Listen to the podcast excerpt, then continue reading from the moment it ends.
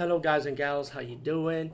Today, I'll be talking about an awesome way to start your free podcast, and I mean free. No catch, no gimmicks. It's totally free, easy to edit, easy to record, and easy to promote and monetize your podcast. It's called Anchor.fm, and I highly recommend you, guys and gals, check it out and start your own podcast and let your voice be heard.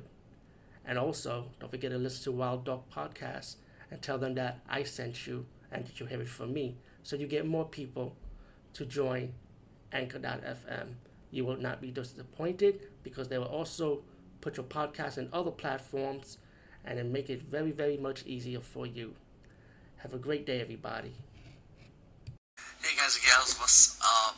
Be today we talk about a drama thriller mystery horror movie called Playdate from 2012. I found out this was actually a Lifetime movie, and I remember one of my good friends, Third Input, talk about how Lifetime movies are with their horror and stuff. Yo, he's right, man. Lifetime horror movies, they're really, really good, though, and they really capture the moment. I guess when you work with a low budget and you do stuff for TV, I guess it's easier to um, be creative and raise up the scare factor a little bit, you know? And the movie begins with this kid getting chased, chased by somebody, and the kid ended up dying. Years later, you had this family moving into a new house, with another family moving into a new house also. The neighbors decided to introduce, him, introduce themselves, and you found that woman, that the woman that lived in the house, have two two sons. But then later on, as the movie progressed, the the housewife, I mean, not the well, she ain't no housewife. She's she actually just working.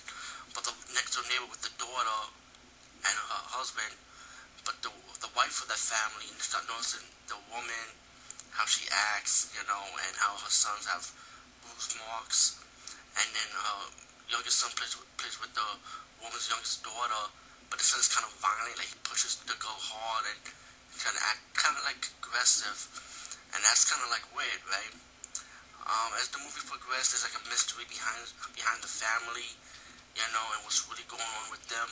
I won't spoil it for you guys and gals since this is a 2012 movie, but um, I feel like this movie really de- delivers, you know, about how how suspense and thriller and mystery could like get you curious and, and what's really going on and stuff as it develops. But it just keeps you keeps on thinking what's gonna happen to the family, you know, are they're gonna be in danger? Are they gonna survive this? How will they fight back? You know, um, against the other family. You know, um, they kind of have like secrets and stuff. Like I won't, like I said, I won't want to say too much.